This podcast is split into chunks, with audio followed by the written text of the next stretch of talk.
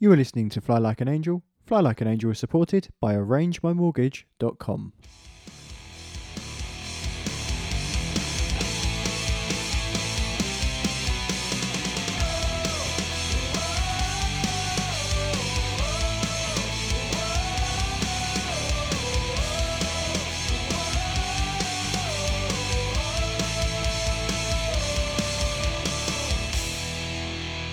Welcome again to another Fly Like an Angel, joined as always by my two regulars. So starting off with his name tonight on Zoom is Leonard Lockie.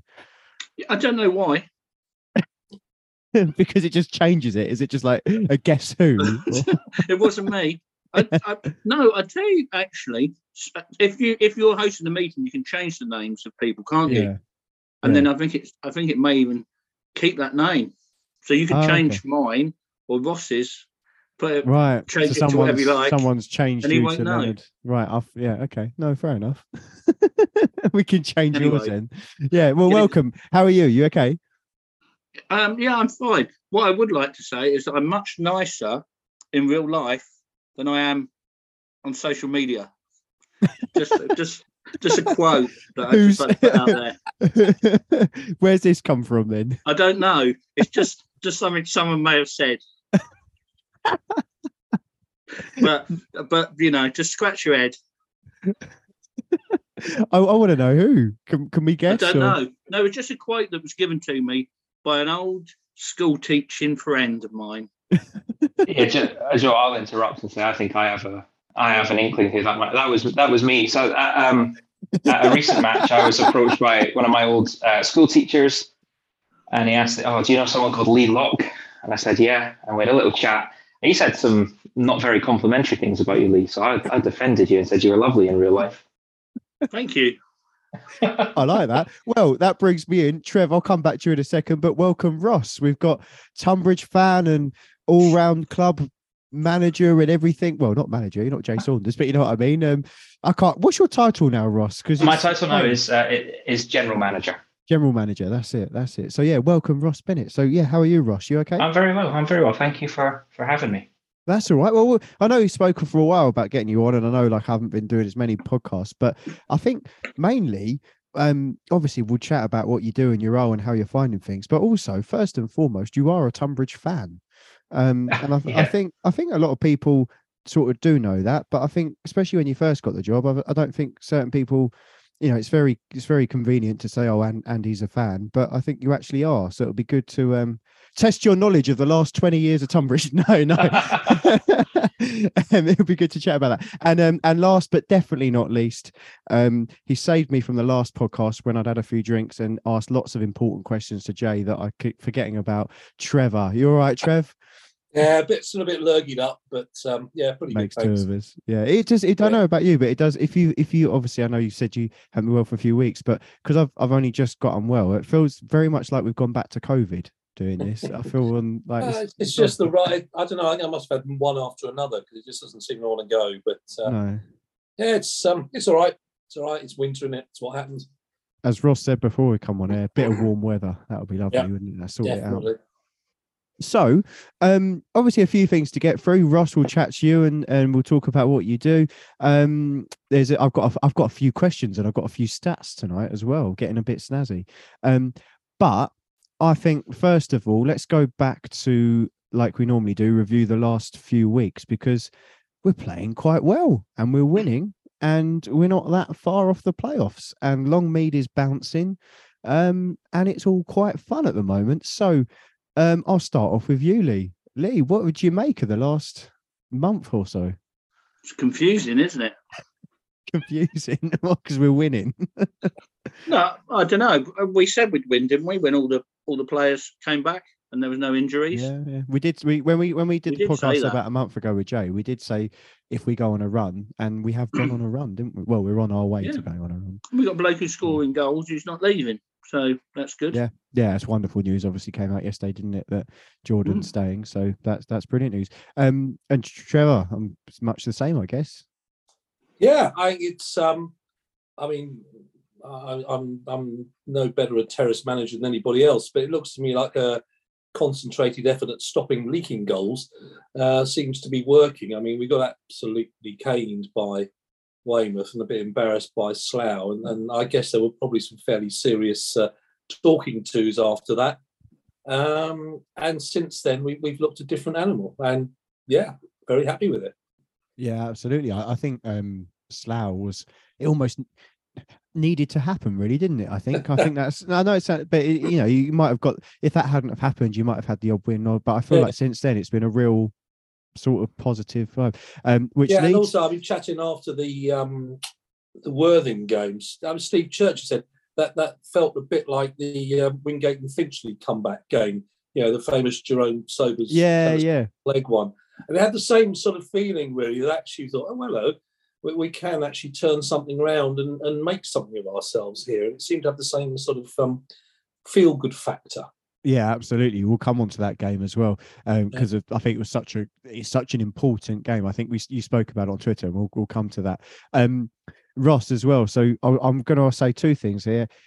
What do you make of it? And also, I think when we spoke before the Dover game, I think from a fan point of view, we were both a little bit like, oh, Dover, what's it going to be like? And then obviously we thrashed them 4-0, and since then it's all been brilliant. So how have you been finding it? Yeah, I mean that Tuesday evening we had nothing to worry about, really, did we? We were good. No. We didn't even have to be that good, really. Yeah. I don't think Dover offered anything much to worry about. And then since then.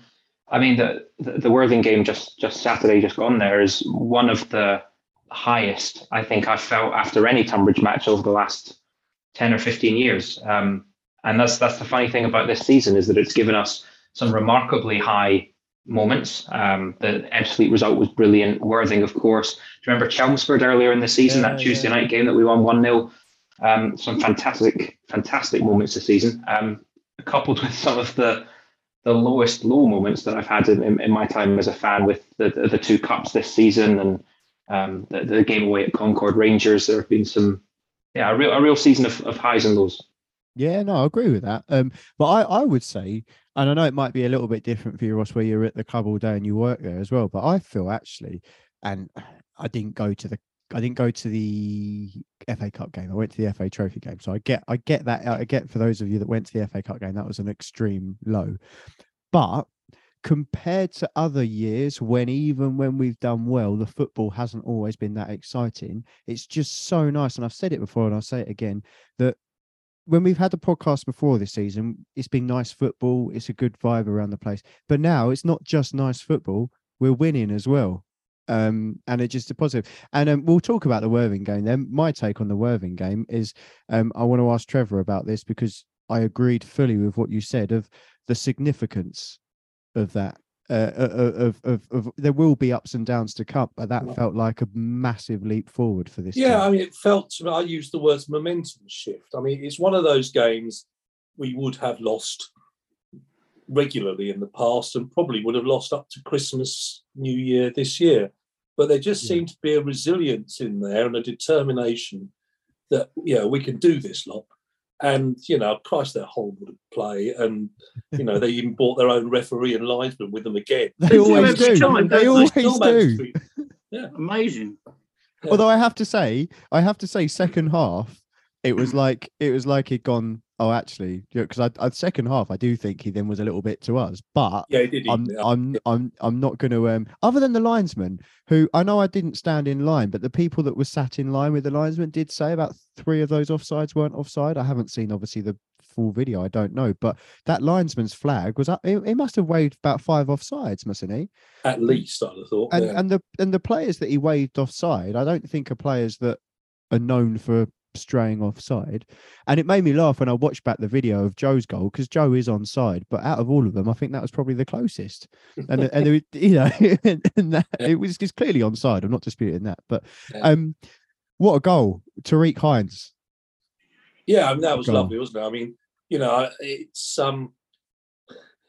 they're a lot easier to miss than to score those, and he actually just it came out perfectly, just exactly the right height for him to put that straight back, but put it back nice and hard. It wasn't scuffed, it wasn't locked. He meant it, and it was superb. No, Lee, what did you think? So 1-0 down at half time. Did you see that coming? nobody saw it coming, did they? The first half, we felt like we were just letting them do what they wanted and watching them a bit, wasn't it? We were sort of passengers. Yeah. And obviously, he changed the formation, didn't he, half-time? Bin the bloke from Maidstone. Yeah, yeah. And away we went. Yeah. No, absolutely. All good, really. But nobody, I don't think anyone, I mean, at half-time, everyone thought, we've lost this. There were Worthing fans sitting in the main stand talking about how they should be 3-0 up and what an easy afternoon they've been having and all this sort of nonsense. So nobody saw it. Very pleasing, wasn't it? And you know, I don't particularly like Worthing. I don't know. Nobody likes Worthing. It's just because we've always had either bad results or we've talked about it before, haven't we? But when we went down there and was it Nick Wheeler got sent off and Adoji got sent off and Steve McKim as well, called out one of their fans to the car park. I seem to remember hearing across the barrier. But again, he's not that sort of manager. No, not a fan. No, sorry, a player this time. Sorry, it was a player, not a fan. My apologies. It was a player. Although that was actually one of my when we played Worthing away. Do you remember? Because although is he still playing now? But Gary Elphick was a player manager there, wasn't he? Oh yeah, he was. Yeah. He might have gone to Hastings, is it? I don't know. Is he? I don't. But he went to Whitehall, didn't he? For a while. Yeah, but he was at Weymouth, wasn't he? When we was in the Ishmian, he was at Weymouth as their player manager because I remember I was stood behind the dugouts on sort of the bank, and we had a corner, and he was barking out orders. And I don't know why I said it, but it wasn't even funny. But I said. Oh, no. Yeah, that was it. I said something like I shouted it out saying, don't worry, they won't be able to defend from corners because they got Elphick as their manager. And Barry Moore found it hilarious and he laughed. And I thought, oh, well, maybe that's true. I don't know. But yeah, so back on track, back to this season. So Braintree, I didn't go to Braintree. So do you want to fill me in on how you all felt about the Braintree 0-0? Some people are saying it was one of the best games that Jordan Greenwich had, even though he didn't score. But Lee, what do you reckon? Did you go to Braintree, the Braintree game at home? Yeah, was it one of the best games he had? That's what someone said on the forum. Oh. Yeah, it was the best game he's had.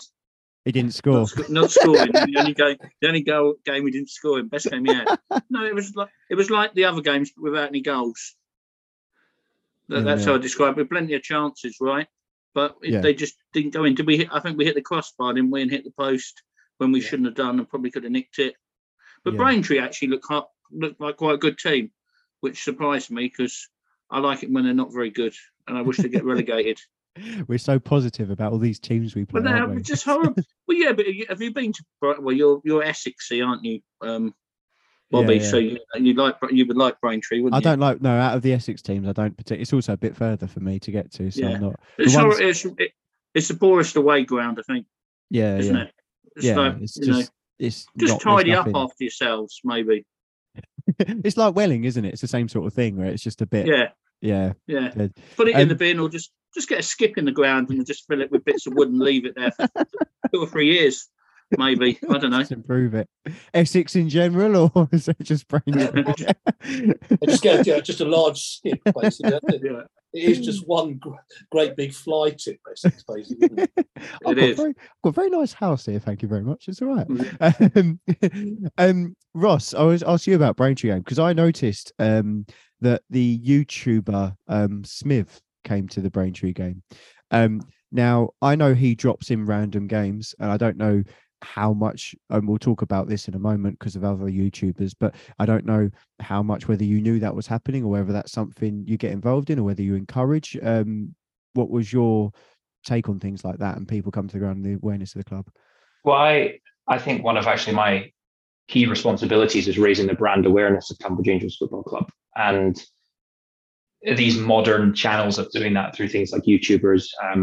You might have seen the TikTok influencer, the Padded Seat, that came a couple of months back and did some work with us. I think that they're really, really important channels to, I'll start putting this sort of business cliches in, but to connect with a different demographic or connect with a new market, which I think is very, very important for our longevity as a business. So I think, yes, attracting those kinds of people to come down and make content for us, about us, is very, very important, and they have massive platforms and they kind of get the reach that we as a club do not get through our own channels. That being said, I had no idea he was coming. Absolutely no idea at all. I was talking to Pete, the stadium manager, about 1:30, 1:45, and I turned around and just saw the two of them walking in, which I was absolutely delighted about. And I went and chatted to them, and I gave them a little tour and took them to the marquee and bought them a beer in the hope that would, sway a positive impression. I'm still waiting for that video to come out though. So it's been a couple of weeks now, and I'm keen to hear. The reason that they were there is that they'd rated our burger as the best burger they'd ever had, which was brilliant. And they were coming back to see how we'd got on and see if the burger was still as good. So we will wait and see. But you know what? Thoroughly nice guys. They seem to enjoy themselves. And in terms of the mission of getting the brand awareness up, the brand recognition up, and connecting with a different market segment, I think it's really encouraging. Yeah, absolutely. I watched the first video. I remember it the Tuesday night. Was it against Dartford, I think, or so? I can't remember. That's right. And it was a great atmosphere the night. And as he said in the video, it helps when the game's good and the home team wins because there's going to be a better atmosphere. But the reason why we became top of the table for his doing that year was the burger. And I have to say, without no disrespect to the club, there's nothing wrong with our burgers, but I wouldn't have said they're outstanding, amazing. And that, I know I can't now say that. I'm going to undo that good work. I think he's got slightly few more listeners than we have, so it's a bit, doesn't matter. But it's just a good thing he doesn't like sausages, Lee. Yeah, that's what I was going to come to. But Lee, what's your take on that? Right. The best burgers are at Bath. Yeah, no, and the ones at Welling are really good. I mean, I had a habit of not buying them, but now I've started buying them again. Yeah, and I would rank ours. How many teams in the league? 20. 24, including us. 24. Yeah, about halfway. I don't know what he's talking about. They're all right, aren't they? But Tonbridge burgers. They're just glorified microwave burgers, aren't they? Do you remember at the start of this record when I said he was nicer in person than he is behind the keyboard? Yeah, I take that back. Brilliant. No, there's nothing. No, it's so good.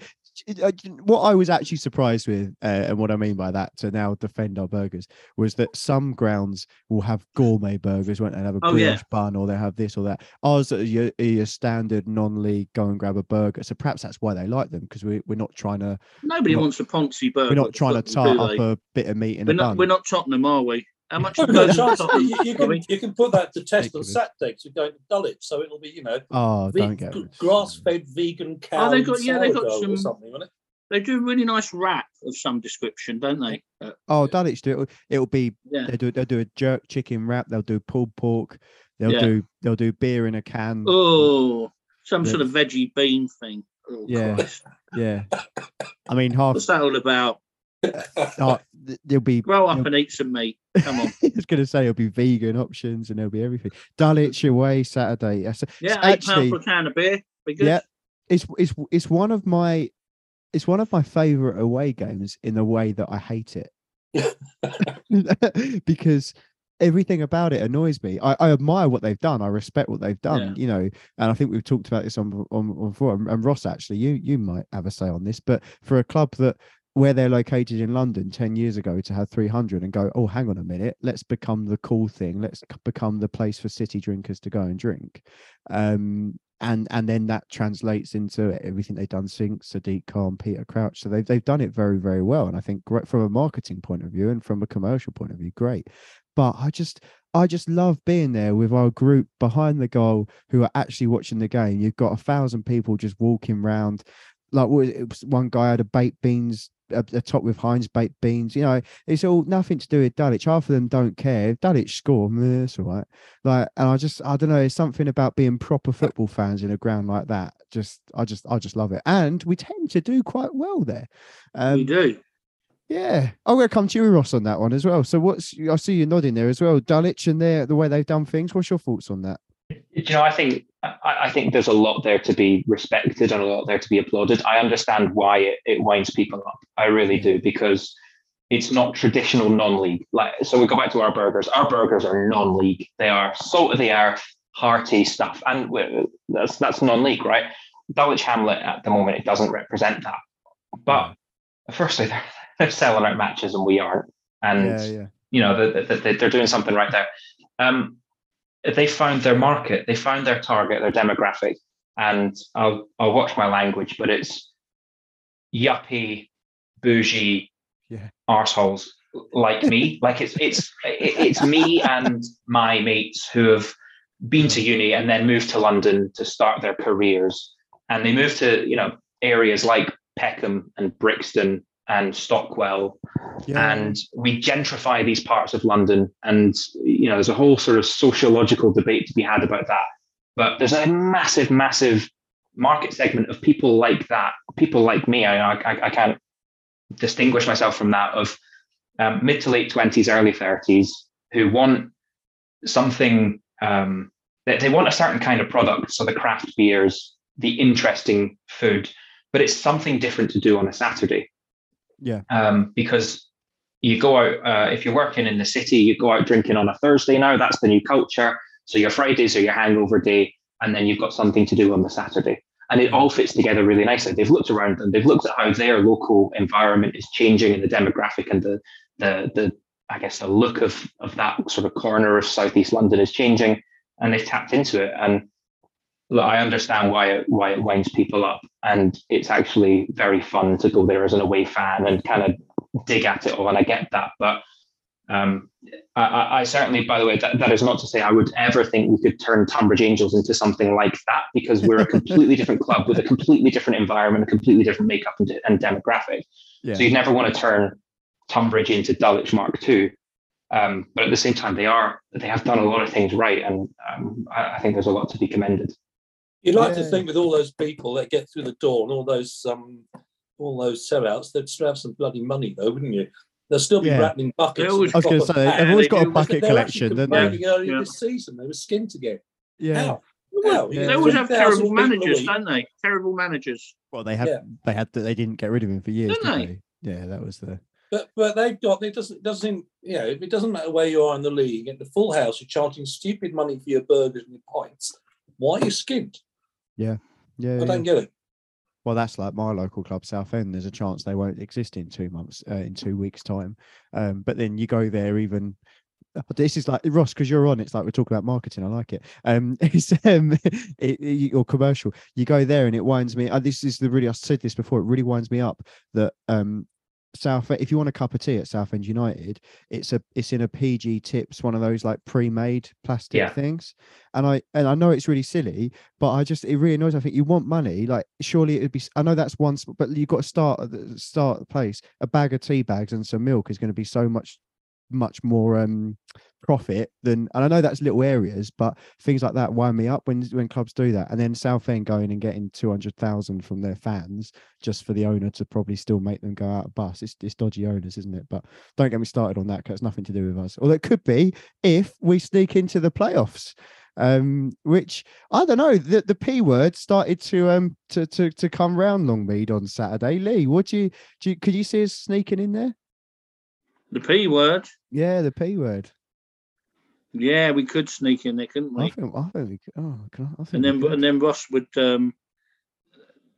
use the C word. He'd be like, "Oh dear, oh my God, now I've really got to go out and get some cash in, because this is going to be." Yeah, Ross, start looking under every stone.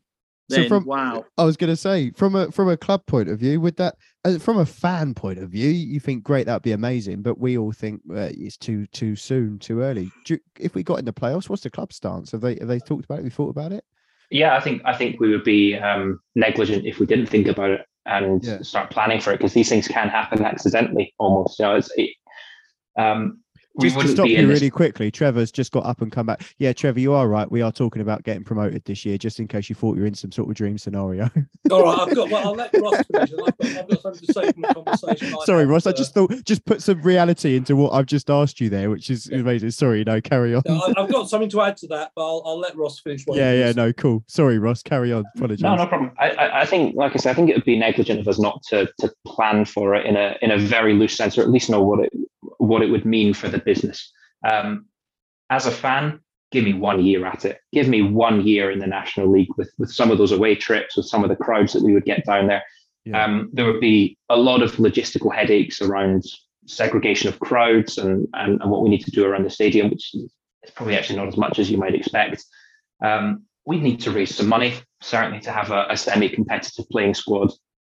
We'd need to very carefully plan a roadmap to, I think, professionalism and full-time football, and look at how we, I guess, change the makeup of the club in that way. But give me 1 year at it. Give me 1 year of going to places like Notts County and Southend, and probably not Wrexham anymore. But there's some big clubs in that league, and I would love a crack at it. Yeah, as a fan, you would, wouldn't you? That's why I'd, and if you could cherry pick, that's why I'd love us to do it over the next few years. I think once, you know, presuming that everything happens as has been said to us, and that you know, we do get money increase and investment slowly increases, and I think that'd be great to give it, because you've only got to look at Maidstone, who were in theory too good, or too, you know, they were too good for this league last year. They won promotion, and then they're rock bottom of the National League. And I remember reading an article about, was it cost them 900,000 a year just to be able to compete, I think, or something. I read an article. So it's such a vast difference, but I completely agree with you. I mean, for me as a Kent boy living in Southend, I don't think, if Southend do exist, I don't think they'll go up this year just for one season. When I come to this town, the differences between Tonbridge Angels and Southend United, and we're now so close.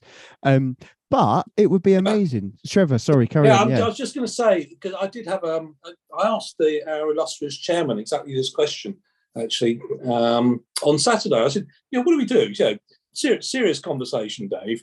Yeah, he said, "Well, it's going to cost us £1,000, which we'd have to find from somewhere." But I said, "Well, what do you do? Do you have a quiet word and say, look, we really can't afford this?" And his answer was no. In all conscience, he said, "I couldn't do that." He said, "I don't own this club. The board don't own this club. The fans own this club." And if Jay says, "Look, we're in with an ace getting it promoted here, let's go for it," he said, "we back him." He said, because it would be criminal not to. So if anyone is thinking, "Oh, is he going to pull the plug?" What's the worst that can happen? We get relegated. Yeah. The worst that can happen, we get relegated. Well, we wouldn't go bust, would we? You'd have to put out a semi-crappy team if that's all you can afford. Well, as long as we don't spend beyond means, so there's still a club. And sit in that division and learn what it is you have to do for when you're next in it. Yeah, yeah. No, I think it's right. You've got low expectations, frankly, and enjoy yourselves. You don't go to Notts County, do you, and expect to win if they've got 15,000, you know, and their budget. They'll have a sponsor that will be 10 times ours. Yeah, that's just the way it is, and you and small teams can compete because they have, and small teams have got into that division. You look at Sutton, not for a second would you ever think Sutton would go through that division. That's a great example. Look at Leicester. Look at Leicester. How could they possibly win the Premier League? How could it possibly happen? But small teams and good squads, it can happen. Yeah. Terrible teams win trophies, don't they? And you want, how did that happen? I think that's a really good point, actually, from Lee, is that look at the models of other clubs in that division that are of a comparable size to us and have managed to make a go of it. Now, there's certain clubs that you look at and that we can identify with, and there's certain clubs that we can't. Boreham Wood, for example, and we've all been to Boreham Wood over the last 10 years and seen them get crowds of 180, and then look at them in the National League and go, how is that sustainable? They have various link-ups with other professional teams or with colleges in the area that gives them a unique set of business circumstances that allow them to survive at that level. That is a model that is not going to work for us. But the Sutton United model, the community-based, and that's, you know, you see the 3G pitch coming in and all of the pitch hire that we have. Those are the kinds of models that arguably we could follow, and that's what I mean when I say it would be negligent of us not to look at how it would be possible and not to think about what we would do. And I think part of this game is networking and speaking to people and finding out what they did and how they made it work. And Sutton United is a brilliant example of that. I mean, clubs like Wealdstone, how have Wealdstone managed to make a go of it at that level and that we can't? Even Maidenhead, really, is Maidenhead a bigger town than Tonbridge? Is it a bigger club than Tonbridge?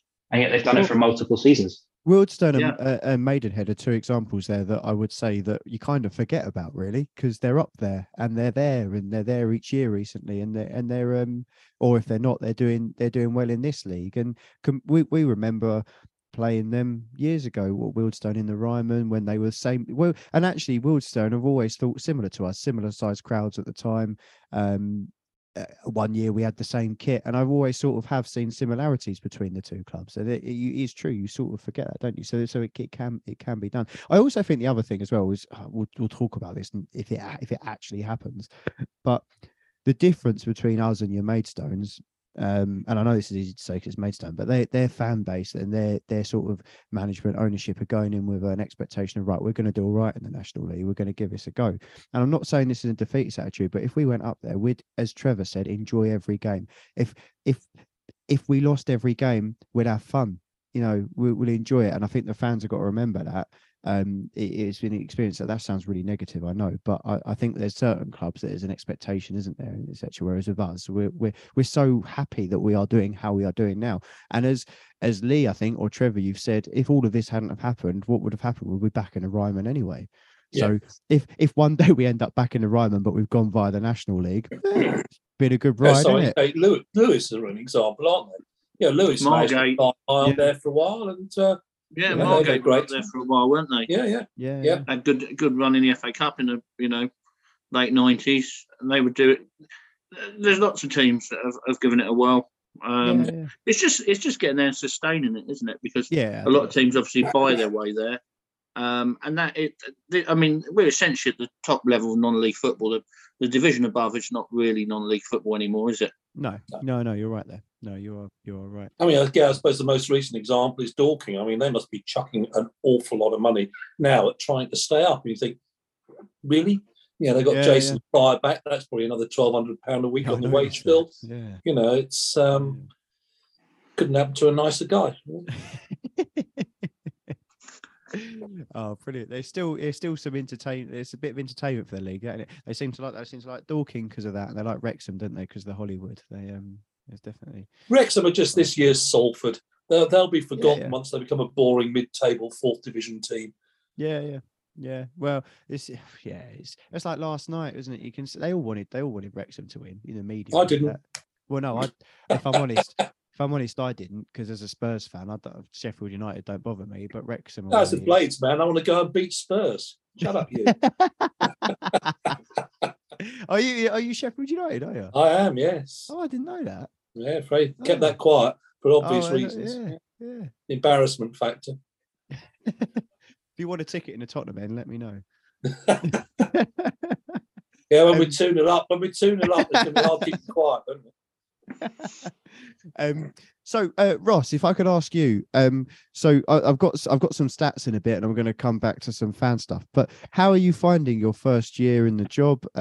Is it what you thought it would be, and what's your sort of what do you do? What do I do? What do I do? It's a good question, and without sounding too cliched, it is remarkably varied. So today I've gone from having meetings about the end of season awards and party and various events that were put on in the marquee, through to fixing the fence that got kicked down by some local lads last night. So I even missed Tariq's wonder goal at the weekend because I was replacing the blue hand towels in the toilets. So it's very varied. I guess as general manager, my remit is to oversee the day-to-day running of the football club.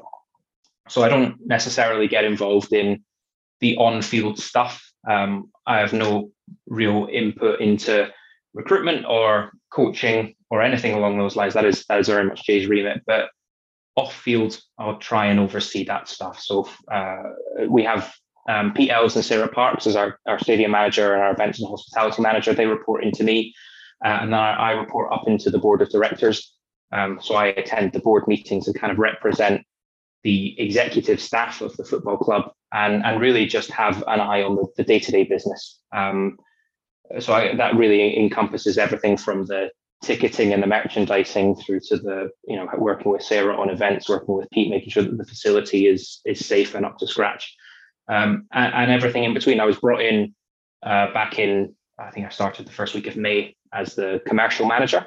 And then, so that remit was really all of the revenue generation for the club through things like sponsorships and partnerships, marketing and advertising, that sort of thing. And then January of this year, December actually, 1st of December, I took on the general manager role, which is still doing the commercial stuff, but with just a slightly wider brief to manage the day-to-day operations. Right. It's a big job. It's a lot of work. I like to say it's definitely the hardest I've ever worked, and not necessarily for the most money. But I work in football for a club that genuinely means a hell of a lot to me. So it's hard, and it's a slog at times, but it's very, very rewarding. Yeah, no, I can imagine. How do you, just on the commercial side of things, I've always wondered, how do you go, like Tonbridge Angels, like the market's Tonbridge, right? So how do you go about, because there has been, it's obvious there's been an increase in investment in the team and in the club and in the grounds. So how do you go about that? How do you go about getting Joe Bloggs to go, yeah, I am actually going to sponsor a bit of Tonbridge Angels? How does that work? A couple of different ways, and really you can break it down into the different types of sponsors that we have. Some sponsors are long-standing Tonbridge Angels fans who have their own businesses or have done quite well, and they're putting money in to show their support, really, and to support the club, and that is wonderful. They're probably the easiest sponsors to identify, and they are possibly the nicest sponsors to deal with as well, because you have some real common ground in that they genuinely care about the club. So that's a joy. But there is a huge amount of cold calling, soliciting, speaking to local businesses and trying to sell what we're doing. So some businesses have different goals. Some businesses really want as much branding and exposure as possible. So you try and talk to them about the 3G pitch and the increased visitors and foot traffic around the site. We can get your branding there and everyone in Tonbridge is going to know about you. We have some businesses that are particularly interested in supporting youth and community activities. So we talk about the various community initiatives that we're doing and say your brand can be involved with that and associated to that. And that gives them a warm, fuzzy feeling that they're doing some good. But in terms of finding businesses, I reckon I spoke to or approached every single business in the Tonbridge and Malling area this summer. That's possibly actually one of the hardest parts of the job at the moment. Is we're all feeling the pinch. We're all feeling a bit of a squeeze in terms of cost of living. Fuel prices are up, utility prices and whatnot, and that affects local businesses as well. So to convince a local business to put X thousand pounds towards a local football club, it's not high on any corporate agenda. So that's tough at the minute. But trying to sell them the vision and sell them the dream, and I like to think that Tonbridge actually at the moment we're on, as a football club, we're kind of on the crest of a wave. We're going, everyone keeps saying we're going in the right direction. And I feel there's a really good buzz and a really good vibe around the place. So trying to actually capture that and put it in an introductory email and send that and get that message across is, that's a bit of a skill and that's a bit of a challenge, but that's what we've been trying to do. One of the funniest things is that when I say I think I've spoken to every business in this area, believe me, I have tried everyone. And I still, every match day, I'll get someone coming up to me and saying, you should have got Wimpy to sponsor Tonbridge Angels. It's like, believe me, I have tried everyone. But it takes a bit of persistence. But actually, once we get people into the site, once people come and have a look around and we show them what we can do, people are generally keen to get involved. So look, we've got ambitious commercial targets. When I mentioned earlier that it's a tough market and it's a tough economy for local businesses right now, that just means we have to be a little bit more creative about how we get revenue in. So you might have noticed that in the sports bar, there's now a small TV screen on one of the side walls that runs adverts. The idea for that is that we can sell rolling ad space without really having to do anything. So other companies will advertise on that screen, and we don't have to prepare adverts for them or anything. They can plug directly into that. And that's what I mean by just trying to find more ways than just sticking up a pitch side perimeter board. What more can we do to get some companies involved? And I guess, I don't want to say easy, I guess the challenge that you have would be eased slightly, without wanting to do you any disservice, if the players and the team continues in the way that it's going, right? Because the more crowds we get, the more exposure you get. A cup run in the FA Cup might do you a favour next year. Yeah, yeah. No, that's absolutely right. A winning team makes it easier to attract people to get involved. But also, if I can get more money in to spend on players, that makes it easier to have a winning team. So yeah, but they go hand in hand.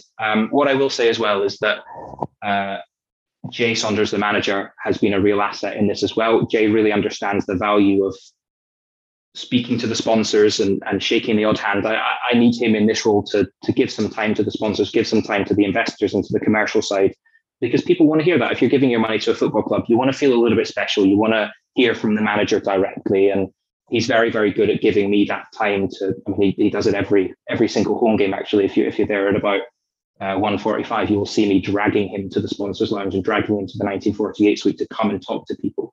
And he's actually, I say dragging, he doesn't need much encouragement. And if I'm running behind, he will call me, because at this level, he really understands the value of that. No, that's really important. And also everyone that's spoken to Jay, you just get a warmth from him, and he you can just tell within a couple of sentences he believes and he loves the club, or his job, which is Tonbridge Angels. So that's really helpful for you, I can imagine. Before we move on, Lee or Trevor, anything whilst we've got Ross here, anything you want to ask him at all? No. Brilliant. I just give him, when I said just give him a load of grief about tomato sauce or something. And do you know why that is though? It's because a lot of people won't talk to him directly, and they just sidle up to me and say, "Oh, do you know what?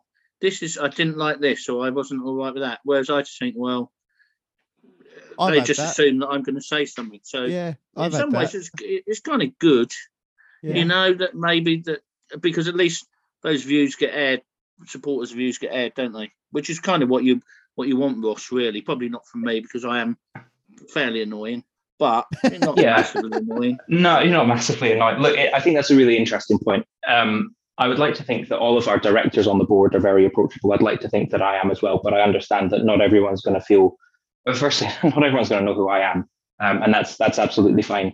Not everyone's going to feel comfortable approaching someone they don't know, and then not just chatting to me, but then saying something that could be perceived as critical. So I understand that might be difficult. I should say, actually, what you might have noticed at the last home game against Worthing, but you should notice for the rest of the season, is we've actually put up some posters. We've gone into partnership with a new app, and there's some posters around the ground that have a QR code on them. And if you wanted to give some anonymous feedback about the running of the club, the app actually is designed for the really high-end stuff. Like, we've seen some racist behavior, some homophobic behavior, and I want to report that. I don't for a second think we actually have a massive problem with racism or homophobia at Tonbridge Angels. So if that app was just to be used to say, my pie was a bit hot, or we've run out of paper towels in the toilets. Vegan pies. There's not enough vegan pies, for example. Sold out of vegan pies again. Then you can look for one of these posters. There's about 8 posters around the ground. Scan the QR code. You can send the feedback that way, and it comes to me anonymously. That's really good. That's really awesome. Oh, that's cool. And rather than what you said there is like, if people feel awkward, say to you, whereas Lee just doesn't care, and he doesn't care. No. It doesn't matter how much. He doesn't care what you think of it, whether you're going to like it or not. I've got a question actually for Ross. It's about. Excuse me. Sorry. Keeping momentum in the close season, how do you smooth it out? How do you stop it having up and some downs? And we assume, maybe it sort of wraps about mid-April, slightly later we get lucky, and then it's quiet until July. Obviously, there used to be events, for example, that went on the pitch, which I guess we can't do now. Or not without a different sort of arrangements. I was just curious to know what sort of things you had lined up for the summer. But, various things. The pitch itself will remain very, very busy throughout the summer, mainly through community usage. So we have the summer football. All of the holiday football camps that we've done have been really, really successful. So those will run throughout the summer. Various youth football tournaments and that kind of thing will go on as well. We're trying to target the corporate team building market, so we're trying to make the pitch as busy as it possibly can be. In terms of momentum of the business, the summer is possibly one of the busiest periods. So whilst the football stops, that's when we're looking to build the budget back up as much as we possibly can through things like sponsorship and through season ticket sales. This summer, I think what we need to do with next season being the 75th anniversary, we actually need to keep the buzz alive throughout the summer. And our use of things like social media will be really, really important as we, for example, launch a new kit to celebrate that anniversary. So I think it's a fair point. There is a lot of good feeling around the club, and you know, if we finish 8th and we're a couple of points outside the playoffs, we don't want that all to die and then people come back a little bit apathetic in August and we finish 14th next year. So Longmead itself will remain very busy, and look, behind the scenes we're going to be working very, very, very hard to get a healthy budget for next season. I have a question. Go on, Lee. It's a good question. Is the plan next season to make the kit nicer than this season's kit? How do you define nicer? Well, not horrible and crowded and those white blobs, and like the badge gets lost in the white blobs, and the sponsor on the front, you can hardly see it, and you know, those sorts of things. And Maidstone. I mean, that's not your fault though. You came into that. That kit was there, but it's not very nice. I know you've got one, Bobby, but I mean, I have got one. Nice but kit, I've got Tonbridge Angels could walk out in anything. I'll buy it. I've had this discussion with Ross as well. Yeah, I'd buy it. I just do, don't you? I don't know what I probably shouldn't, but I thing is, when we've had it for 2 seasons, I'll buy the home one first. And then I'll hate I haven't done this year because I will not buy a yellow and black kit. Yeah, no. But I normally buy the home one the first season, and the second season, by that point the away one's grown on me, and I just go, I'll buy that anyway. Like the orange one. I really liked that, you know, when they had the green and white hoop one. That's a good one. Yeah, that was my favourite as well. I think that'd be great. It'd be I think Celtic should be celebrated as yeah, right. I'm just on here to be wound up now. Look, the kit thing is really interesting. 75th anniversary, we need to do something to celebrate that. I'm also keen on having a third kit next season, and I think that having 3 kits allows you with that cup kit, for goodness sake. Not a cup and a fourth kit for Braintree, yeah. A fourth kit. I think that gives us various commercial options. It allows us to be much more creative on the design of the third kit. Would you either go for something a bit wacky and a bit zany and a bit out there, or do you go for something historic that mimics the kit from 1948? So having 3 kits would allow us to be much more creative. Now, in terms of the kit for next season itself, the current design of the kit has come to end of life.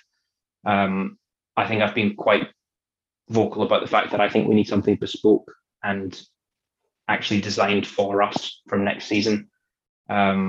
We haven't finalized anything yet, so I'm probably a little bit more limited than I'd like to be in what I can say about that. But Lee, if you want to be involved in that design process, you know where my office is. I've got some crayons. So where is your office? Actually, I didn't know you had an office. I just floated about. Yeah, the office is it's kind of tucked in behind the club shop. So you walk into the club shop and walk behind the desk, and there's a screen in the way, and then we're behind. And that. I can get in through that hole that I kicked in the fence last night, right? You can, yeah. You'll be at the wrong end of the ground, so you'll have a bit of a walk, but you can get in that way. Yeah. Brilliant. Well, no, that's really good, and it's good to hear all of that, Ross, and everyone. Ross is very approachable, I have to say, and also, even if I'm sure times you're busy, but we've chatted about football times at the ground as well, because as I've said, you are a Tonbridge fan. So before you took the role, Ross, what's your most favourite Tonbridge moment that you've been part of? Favourite Tonbridge moment. Well, I was there for the playoff final, first time we got promoted, the Lowestoft game. That was very, very important, I think, for the football club. My favourite moment was it must be getting on a decade now, that 10 years ago we beat Dover at the Crabble on a New Year's Day game. And I never knew how to pronounce the chap's name, but David Ajaya scored like a 91st minute winner. And we were all segregated down at that bottom end. That felt like a really special moment. That was actually the first time I'd ever been to Dover. I think it was probably my first ever sort of proper away day derby with Tonbridge, and I enjoyed that a lot. Yeah, no, absolutely. That's what I was saying before the Dover game, because obviously a lot of people who do the whole hate Maidstone and all that, but before, I know Maidstone years, you talk in 70s, and Tonbridge had their problem, but if you're looking at the recent history, the last 20 years, Tonbridge Dover 10 years ago was massive, and we all of us on this podcast can remember the bitter rivalry, even going back further than 10 years, 2006, when we beat them in the playoffs to get up to the Ryman Prem. It was fights and everything, and Dover notoriously have not had a very nice fan base or club in general, and so it's been I found it really, really pleasing to not only wipe them aside as if they were just anyone. We played really well, but just you don't want a club to you know, it's like sport. You need all the clubs. So you like the rivalries. You want clubs to be there, but just for when they've looked down on little old Tonbridge, just for us to sort of, dare I say, on our way up, just look at them on the way down and go, all right, and see you later. Like, you know, it was just nice. It was just really nice, and it was a great win. Talking of that, there's a link here, because there's a couple of these players are linked in. I've got some stats for you all here, courtesy of our stat man. So who's our stat man? He will remain nameless. DC. The legend that is. So did you know, right, so before we give you this stat, when we were last on, the only moment that I thought, oh God, am I going to have to edit this out? But actually it was fine, was when, with the manager on the call, Lee starts saying that the goalkeeper's playing rubbish. Well, I don't think he has, and he hasn't been playing rubbish. Johnny, you weren't playing rubbish. You didn't say rubbish, and why did you up? You didn't say rubbish. Other people said he'd been playing rubbish. And they fed back to you, like they do to get to Ross. They said, feed it back to Johnny. However, he's played better. I don't think. If he has played better, that means he was playing rubbish, doesn't it? If he's improved, well, not only is he actually playing very well at the moment. There's a couple of things. He hasn't had many saves to make, so it shows that the formation change and the defenders are doing well. I was going to lead this with saying, do we think it's a coincidence that since Mitch Walker's come in, is it Mitch Walker? Is that his name? No. Yeah. Yeah, Mitch Walker, yes. Yeah. Since he's come in as goalkeeper coach, has that made an impact to Johnny? And then I was going to say, actually, no, it was our podcast, Lee, and it was what you said. Inspired him.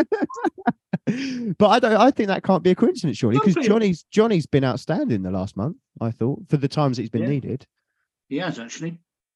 But I don't recall one flap, not one. Well, I'd say, is that because Jay nailed his feet to the goal line, so he can't actually move?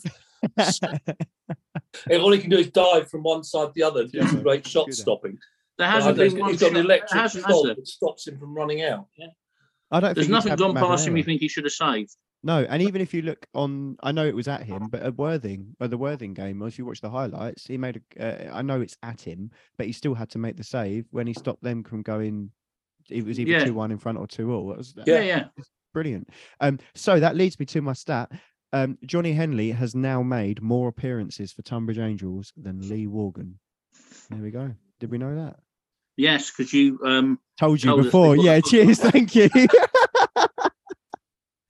Cheers, mate. The secrets, the magic has all been taken away. Well, that leads that's your membership, the Magic Circle, revoked. Yeah, I'm deleting you out the Fly Like an Angel chat. That was in there as a reminder for me. Cheers, Lee. Oh, was it? In fact, it's right here. Cheers, thank you. Have you got some other made-up stats? I've got some other stats that I definitely haven't told you before. Ross, did you know that? So Joe Turner is now. I know he's going to have played a lot more games. Sorry, he's now 1 goal behind Nathan Elder. He's 4 goals behind Carl Rook, 7 goals behind the legend John Mame, and only 11 goals behind Franny Collin. So you'd probably think from midfield he'd have to play for us for another season, but that's not bad from a player that's played the majority of his time on the wing for us, is it, Joe Turner?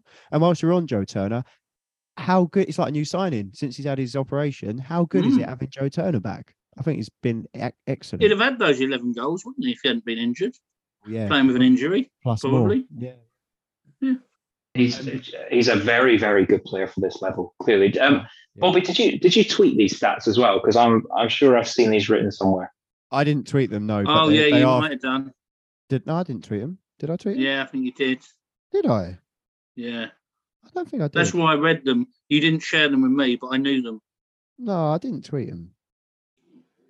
Didn't you? No. Someone may have sent them to me then, but I mean, look. That's it.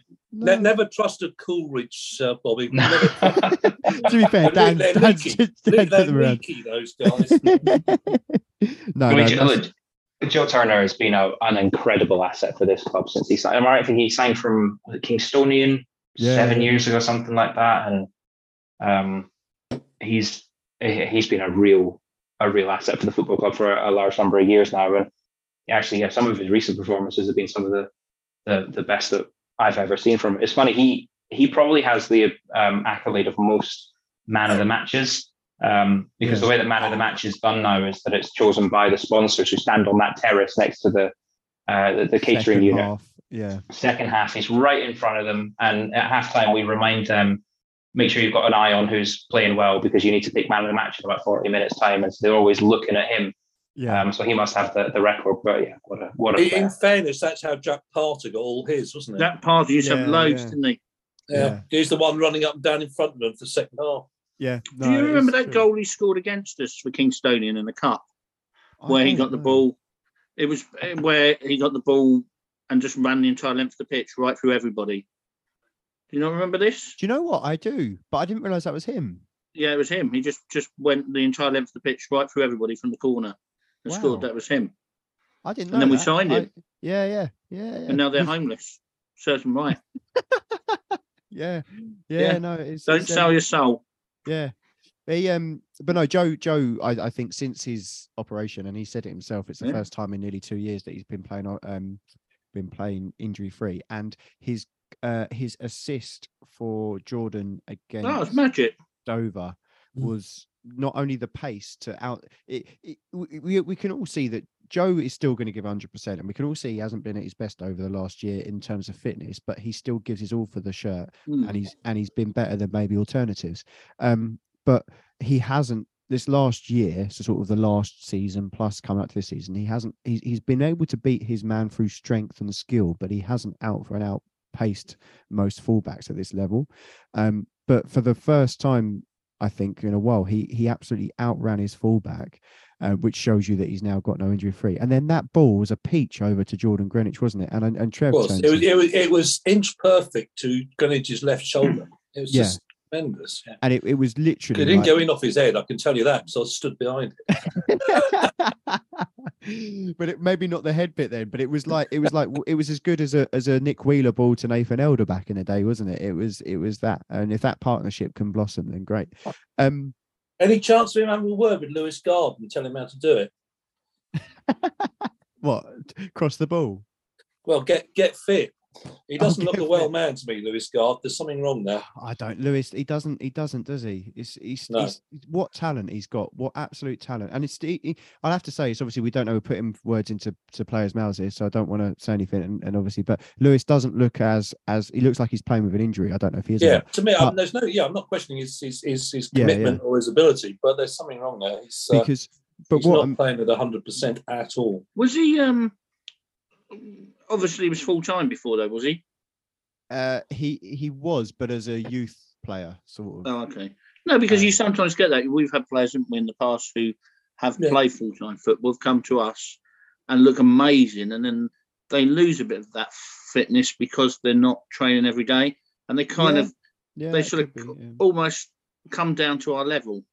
Yeah, yeah, maybe. You know, if you train 4 times a week, whereas previously you're running all day for 5 days, or you know, I don't know how often he would train when he's not playing with us. I mean, Tuesday, Thursday, and that's it, is it? And then, plays a couple of matches. I don't know, and I could be putting things. I think he. This could be completely wrong. So this. I don't know what you say. I think he does. His job is to do with potentially coaching and stuff. Because is it? I think someone I know said to me about. Do you know? I don't know if this is like a volunteer thing, whether it's his job, but I know he does coaching over at Southend United. So I don't know. Whether that's everyone at Southend United's a volunteer at the moment, aren't they? Well, so he's probably none of them are getting paid. Struggling, So maybe he will be struggling after next month. But every time we get a player from Southend on loan, they seem really good. So what the hell are they doing? It's a dodgy owner. We could do. What are they doing? Why are we getting these good players and then? Yeah, no, that's the thing. But you look at them. You look at the players that they've sent down. Jaden Cross, he's now on loan at. Hampton or somewhere, I think he is. I could be wrong there. Yeah, right. But he, once again, he looked like a good player at level. Jack Wood, I think, looks brilliant. He scored a few goals. And don't get me wrong, he's young. I don't think he's ready to go into a promotion pushing National League team, but he's getting exactly what he needs with us. And I think he's only going to get better. So yeah, and then what I've got a little question for you here. Well, this is for all of you, right? Can you name the 5 players who have made only one appearance this season? Are we including any of the academy lads that came on at Binfield? Left back at Binfield. We can include one from Binfield. Yeah. What was he called? Oh gosh, Taylor Swift. He was called. I've got. What was his name? James. I tell you. Oh, I stood next to his mum and she was lovely, but I can't remember the young lad's name. That's really bad of me. Right, we've got the Binfield one. But Luke Holness played more than one game, but only really played one game, didn't he? I mean, we had a few players that only played one game, played more than one game. I don't know who academy, but for Binfield, I've got we've got Josh MacArthur. That's it. Yeah. That's good enough. And then we had a Chester Smith. Was on my list. Chester Smith as well. FE's academy as well. But then there are 3. One's a little bit of a trick one. There's 3 others that are. Is there a goalkeeper? Goalkeeper, yeah. Yeah. Yeah. So that'd be Kevin Manuel. Yeah. That's it. 2 more. Can you get the other 2? So no. Is this just counting league matches? Because I'm wondering if. Well, from now on, the last 2 that I've got are league, so we can go. Yeah, I wonder if Nathan Wood has only played in a league game. No, he's the fella we signed from Maidstone who played. Was that his first game? Oh, Biv. There you go. There's one of them. There's one of them. Yeah. There's one. And the final one. I thought you'd all get this one. The final one. He's only played one game this season. No, it can't be Femi. Femi played the first couple. Right. It's Oh, it's not Lofty, is it? Yeah. Yeah. Doug Loft. Yeah, that's Doug Loft is a genuinely lovely chap. Weymouth. This is according to the official website, by the way. So if those. How's he doing anyway? Is he actually well on the mend? Yeah, he is. He's been really good to me as well, coming and speaking to sponsors and the like. So he's a nice guy, isn't he? He's a really top chap. He is on the mend. It was a horrible, nasty injury that he picked up, and it's one that could see a lot of players out for 12 months plus. He's on the mend. I think I'd be hopeful of seeing him before the end of the season. I wouldn't want to commit to that. If you come sort of to a game early, you'll see he does quite a lot of physical work on pitch before the players go out and warm up. So he's definitely heading in the right direction. No. Well, did he land funny in training or something? Is that what he did? Yeah, pretty much.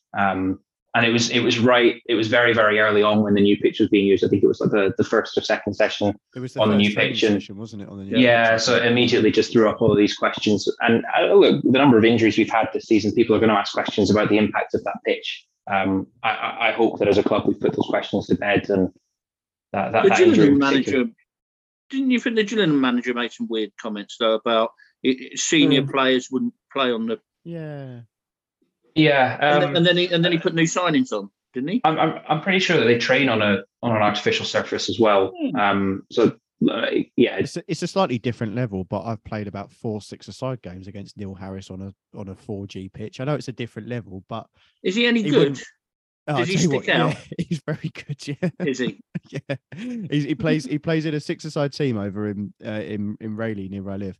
And I haven't played because since I did my ankle last year. But when I played it and ran it, he plays a team of old boys, and they're all in their 40s, and they've all must have played football at some level. And one of them, for example, is a big guy called Bob. He's 5'10", big round belly, like big round, like really round, bald round. And you look at it, and if you didn't know who they were, you get on that pitch and you think, oh, here we go, this will be a breeze. And he runs past you, he dribbles past you, he nuts you, and they've got that football ability, but they've all retired either from semi-pro or pro, add a few beers, but have still got the ability. And Neil Harris, he last time we played against him was when he was manager at Cardiff, because they re-signed Tim Cahill. At the same day we played against him, and he was on the social medias doing all the interviews and that from the stadium, and he wasn't because we were playing against him, but they comfortably were beating us, and he subbed himself off because he felt bad, and he just went and ran up and down the pitch for 10 minutes to get his fitness in rather than play. And he was a genuinely nice guy, which is why I was surprised by those comments, because I've always quite liked him until that, if I'm honest. But yeah, never mind. How many players? We'll wrap up in a second, but before we do, according to the official website, how many players, and I think this is league and the two cup games, how many players have we had make appearances, whether it's substitute or in the team? How many players have we used in matches this season? 43. I don't know. I'd go high 35. 35, Ross? Yeah, I think it'd be 36 or 37. Well, one of you has said it, right? It's 36. According to the official website. That's why it's that. And my final one for you. This is really exciting. This is, here we go. I'm glad you're excited. I am. Yeah. Here we go. So, who has made the most appearances this season, but is no longer with us? As in, they no longer play for Tonbridge. What? So who has made the most appearances but isn't a Tonbridge player today? Does Louis Collins count? He's still a Tonbridge player, but he's on loan. No, he's still a Tonbridge player. You mean? Do you mean it made the most appearances only in this season? Or do you mean? Yeah, only in this season. I'll put you out your miseries. Is it Dejon Golding? No, it's TQ Addy. All right. The reason why I did that. TQ Addy made the most appearances for us, but he's no longer out of the players. How many did he make then? He made. Oh, don't ask me questions like that. He's made more appearances than the goalkeeper. No, as in, you mean of the players that have left? Yeah. Oh, that's a rubbish question. Out of the players. Well, the reason why, right? There's a backbone to it. Come up with that. 18 he's made. The reason why was just. Where's he playing now anyway? I don't know. Lewis. Bowers and Pitsy, I think. Oh, is he at Bowers and Pitsy? Yeah, I think so. Is he? I think he went to Lewis, and then I think he lived in Essex, so presumably Lewis, he realised, suddenly discovered where it was. Yeah, a bit of a trek. Actually, it took him 2 days to get home. I thought he was all right, yeah. He's better than that, isn't he? He's better than that, surely. Well, he'd do all right. He played for Southend. Yeah. He probably could. Yeah. Well, the reason why I did that was because A, I knew it would be boring, obviously, but B, because we always go on about this player, that player. Can we name how many we've had? So there you go. I thought I'd just do a little test there. I'm just amazed that Ross behind him hasn't got the photo of all the players who played this season. It might just fit in the frame from one to the other.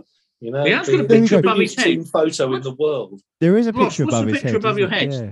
Picture above my head. I'm sorry to say that's not Tonbridge. That's another team that plays in blue. No, it's not some of these Scottish rabble, is it? Yeah. So no, that's everything. Everything behind me and all the walls here. It's all Glasgow Rangers stuff. Fair enough. Bit sad, really, isn't it? It's all right. I've got a giant dog up there, so don't worry about that. Hold on, mate. I can't swear. Oh, you have, haven't you? Yeah. Oh, lovely. What did you get at the fair? Winter Wonderland. Yeah. Next to a signed glove, Anthony Joshua. I have to say. And my Tonbridge Angels never used, never thrown in anger. Oh no. I won that. Why have you got that? won it in a raffle. All right. It was a thing that one of these charity things. Paul Merson, Glenn Oddle, and all that were there. And it's one of these, you get taken out, don't you? It's one of those when it was on the beers and that you buy. There's 700 tickets and £10 a ticket, whatever, and you do it. And then ours was the first one out, and I thought, blimey, we actually won it. I wouldn't bid for that. But you're walking out with all the other people that have bid like $4,000 for a Harry Kane shirt, and everyone's like, I've never felt more flashy walking out of like a Hilton hotel holding that, because everyone, every few other people have actually bid $3,000-4,000, and I'm like, no, I've just won it. I don't care for it, but I haven't even screwed it to the wall. It's just up there. But there we go. And if anyone that does care, those shirts in front of it are signed by Mick Foley, if those who know who he is, if anyone got any wrestling fans there. So no. Yeah, I know Mick Foley. Yeah. Met him in Southend. Lovely guy. But we digress. How have we got to that on a podcast? Anyone else met anyone else famous? Not recently. Ronnie O'Sullivan. I met Ronnie O'Sullivan. Did you? Yeah, I had a good chat with him. Yeah, nice. He seems all right, doesn't he? He's right. He wrote some crime books, didn't he? Yeah. Oh, I met Brian Dean, and come on, we were talking earlier about Sheffield United. What is Brian Dean's claim to fame? First Premier League goal. Correct. And who was it against? Manchester United. Nottingham Forest. Yeah, first goal scorer in the Premier League was Brian Dean, Blades man. Well done, Lee. There you go. Good. That was better than my quiz. Right. Are you sure it was against Nottingham Forest? I think it was. Yeah. Didn't they? I thought that they played the first. Now. Not that I'm telling you you're wrong, but I'm pretty sure that the first Nottingham Forest's first game in the Premier League was against Liverpool, because Teddy Sheringham scored in that game. It was a Monday night game. Google it now. I'll Google it. I think they scored against Man United. Well, you Google that while we finish off. Before we finish, I was going to. You'll be busy googling. I was going to say they haven't got anything they want to add before we finish. Didn't he score against Michael? This is riveting. This is actually genuinely more interesting. It's more interesting than my quiz. Hang on. I was before coming on site, I was really worried about some hard hitting questions about the direction of the club. I have to say, I hang my head in shame that actually Lee's right. Oh no! It was scored against Manchester United on the 15th of August 1992. I bow my head. Oh, sorry. I'm sure it was against Forest. I wonder when he scored against Forest. I'll have to look for that. Can you talk us through every one of his goals, Trev, if you wouldn't mind? Nothing else to do tonight. All three of them. It's been a pleasure, Ross. So what direction are the club going in, Ross? Do you feel it's going? I hope that it's going in the right direction. You know, it's funny. I was saying to someone recently that a part of this job is accepting feedback and critique from fans, and what's equally, you know, quite difficult to hear but also quite nice to hear is that every fan that I speak to, or everyone that comes up to tell me that the burgers aren't very good, or the bar was too slow, or the toilets are a bit grim, they always end it with, but it's gone in the right direction. You know, everything feels like, and I do feel like there is a good feeling around the club at the minute. We have good people. We're working very, very, very hard. Obviously, we know that Dave Netherstreet, the chairman, is stepping down at the end of the season, and that'll hopefully have a minimal impact on the actual day-to-day running of the club. But I would put on record my thanks to Dave, because Dave's given me my start in the footballing industry, which is something I'll be forever grateful for. I think we've got good people at the club. I think we're all Tonbridge fans, and we're all pushing in the same direction. So I hope that it's gone somewhere good. No, absolutely. I think when Dave goes, I think that'll be one this club owes. So every single fan, everything to connect to this club. I think Dave Netherstreet will be missed, but also I think he could podcast special, party, you name it. He deserves it, didn't he? I think for everything he's been through and what he's done for this club, what a man. But before we finish, Lee and Ross actually. As you don't stand behind the goal, what have you made of the atmosphere the last few games? Because I feel from being in behind the goal, especially after we went to 1-1 against Worthing, that it's gone up a gone up again. It's all down to you, Bobby. Buzzing. No, not me. You're my hero. I weren't there. I weren't there for the Braintree one. Apparently, that was best atmosphere of the season. Nothing to do with me. Yeah, it was actually. Yeah, yeah. No, it's fine. No, genuinely. So I'm not whichever ones you're not coming to. I'm not looking for praise here. I meant in general, because I'll sing and bang that drum no matter what. But I feel as a whole, everyone else. Well, the teams winning, right? So I guess it's what they really comes down to what they do when the team are losing. But actually, they're getting behind the team even when it's not going so well. Yeah, I agree with that. I think it's really good. And one thing for me, which is is pleasing, it's very nice to be behind the goal. I put this on Twitter, and I don't think I quite come. It sounded like I was just licking Joe's ass, but what I meant was it's nice for us as a club to all be behind the manager, because we all know, and there's no secrets, and Steve knows himself, that throughout his time there were always people that weren't always for him, and there's nothing. If Steve hears that, he wouldn't be annoyed at me for saying that, because it was factual. But it is nice that basically Jay hasn't pissed anyone off yet, so everyone's behind him, and to hear everyone sing his name, and obviously it comes in with us doing well, and we haven't really had a bad spell, so that's really nice. So yeah, it's just a very nice place to be at the moment. Anything anyone wants to add before we wrap up? Thank you for having me. That's good. Thank you for being on. Yeah. No, brilliant. That's interesting, Ross. Actually, yeah, thanks for coming along. It's good. My pleasure. And I think anyone should feel comfortable if they have anything they want to raise, positive, negative, feedback, suggestions.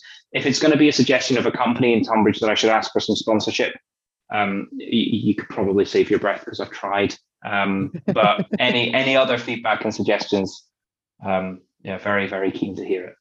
Yeah. No, brilliant. That's good. I was going to say, you've even managed to go as far as Southend, but then I guess that's a bit biased from that's the fact that falls under the fan category, doesn't it? But brilliant. Well, it's been a pleasure, boys. Let's make sure we beat Dulwich on Saturday, because that's see you there. It's not really down to us. Well, no, it's not. No, you're playing centre forward, Lee. Give it a whirl.